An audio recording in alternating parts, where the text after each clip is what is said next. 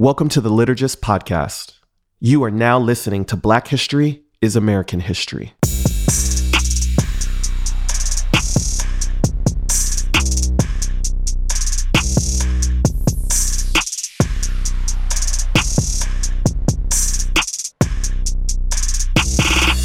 I'm William Matthews. Hey, I'm Propaganda. I'm Nikki Black. And I'm Andre Henry. Today's moment in Black history Jackie Robinson. Jack Roosevelt Robinson, born January 31st, 1919, was an American professional baseball player who became the first African American to play in Major League Baseball in the modern era. And might I add, was from Pasadena, California, West Coaster 626. Let's go, San Gabriel Valley. Um, Robinson broke the baseball color line when he started at first base for the Brooklyn Dodgers on April 15th, 1947. When the Dodgers signed Robinson, they heralded the end of racial segregation in professional baseball that had relegated black players to the Negro Leagues since the 1880s. Robinson was introduced into the Baseball Hall of Fame in 1962. And as a side note for the Negro League, they had really cool logos. Anyway, during his 10 year MLB career, Robinson won the inaugural Rookie of the Year award in 1947, was an All-Star for 6 consecutive seasons from 1949 through 1954 and won the National League's Most Valuable Player award in 1949, the first black player to be so honored. Robinson played in six World Series and contributed to the Dodgers' 1955 World Series championship. In 1997, MLB retired his uniform, number 42, across all major league teams. He was the first professional athlete in any sport to be so honored. MLB also adopted the new tradition of Jackie Robinson Day for the first time in April 15, 2014, where every player in every team wears the number 42. NFL could learn something.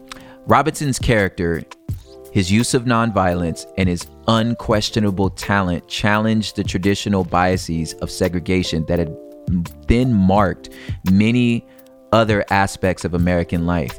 He influenced the culture of and contributed significantly to the civil rights movement. Robinson also was the first black television analyst in the MLB and the first black vice president of a major American corporation chock full of nuts in the 1960s. He helped establish the Freedom National Bank, an African American owned financial institution based in Harlem.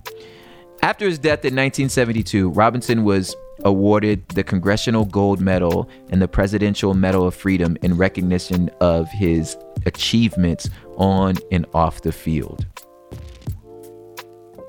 I feel like everybody's granddaddy talked about Jackie Robinson. Everybody. All of them. He was the first in sports, really. Dog. Basically the goat. Yeah. The goat. It what I added this in here I cuz I was like I can't stress enough like his legacy of just expecting nothing less than excellence in character and performance because that's what got him to the table was like I'm just very I'm objectively better than the rest of the players. You know what I'm saying?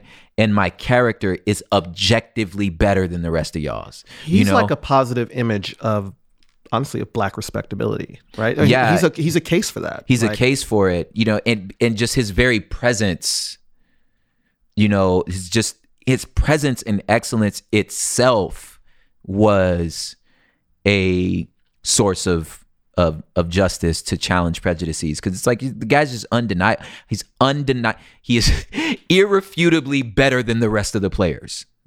You know, I just think that that's something that in a lot of ways has been used against us where like you know our parents were like hey you got to work twice as hard you know what i'm saying like you we have just for us to be treated fairly we have to be heads and shoulders better than everybody else Yeah. but dude you're heads and shoulders better than everybody else that's did you know that kind of rad you know I found out this that he also petitioned to serve in the military. Like he was drafted, but then you know they kind of weren't going to let him. And You're I like, think it was you're Jackie him. Robinson, bro. And they pro yeah right. They protested. It was him and Joe Louis Mm. Oh, wow. protested, and they eventually were accepted into the OCS. Um, and that actually is what formed their friendship, Joe Louis and, and Jackie Robinson. But so they were they were doing it in sports, but they were also doing it to create a pathway for black people, particularly black men, to serve in the military. Right. And once again, we have that narrative of Black people showing up for the United States and wanting to be a part of all aspects of society, including the military. And to the point where we're like petitioning and, and wanting to, you know, like beating down a door trying to Yeah. get to serve in the military. You know, that's actually that's a super interesting point too, because like when you the more you know about like even the seg- desegregation of like schools, um, where it's not like it's not like black schools were underperforming. That was a public narrative. You know what I'm saying? Like, oh, they're poor. They're not. They're, they're actually performing fine, and and it wasn't necessarily that they wanted to not be among their own. It was more like it's just the principle of like you can't I just make a law that says I can't go here. Like that's ridiculous. I should be able to go wherever I want.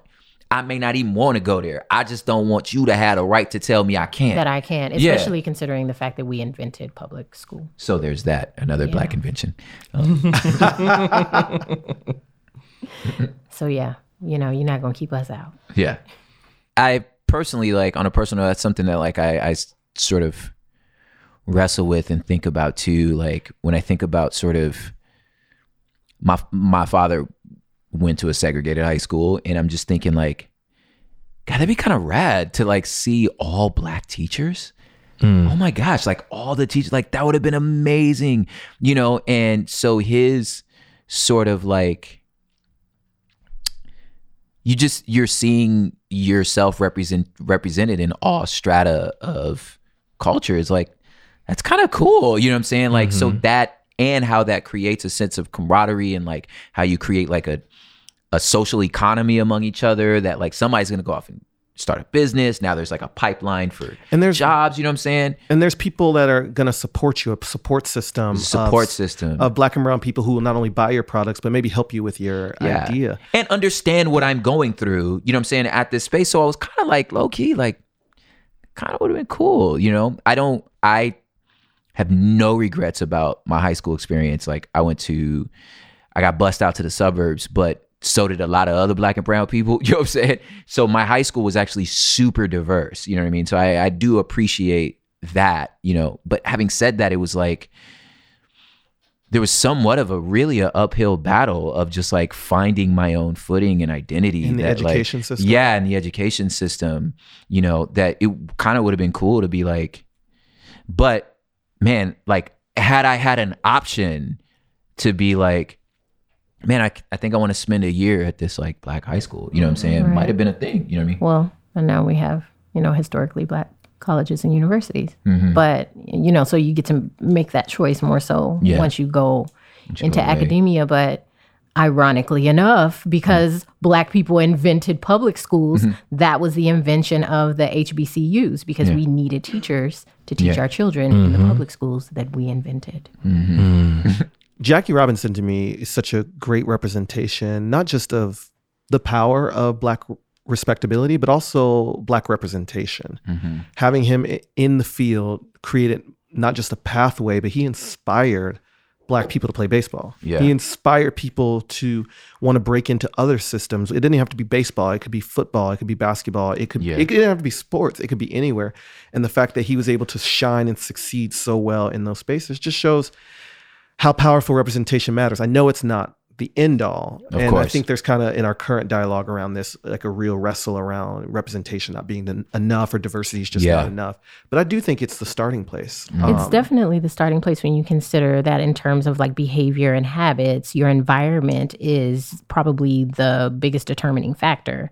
And so you have to be able to see it in order to replicate it. You have to mm-hmm. be able to look around mm-hmm. where you live and understand that you have the potential to do XYZ because so and so is doing it. So representation is really, really a huge part in that. And so, you know, growing up in an environment where there are black doctors, black lawyers, black people that have passports and have traveled, black Yes. people that play different sports, black people that have won awards, like that, a black president. Mm-hmm. Like we have children that were born at a time when there was a black president. Yeah. And that was not a reality for us as children. Mm-hmm. We never saw that and we didn't even think it could happen. We Mm-hmm. said we will never get a black president. And so that is the importance of uh, a Jackie Robinson. Thank you for listening to this episode of Black History is American History.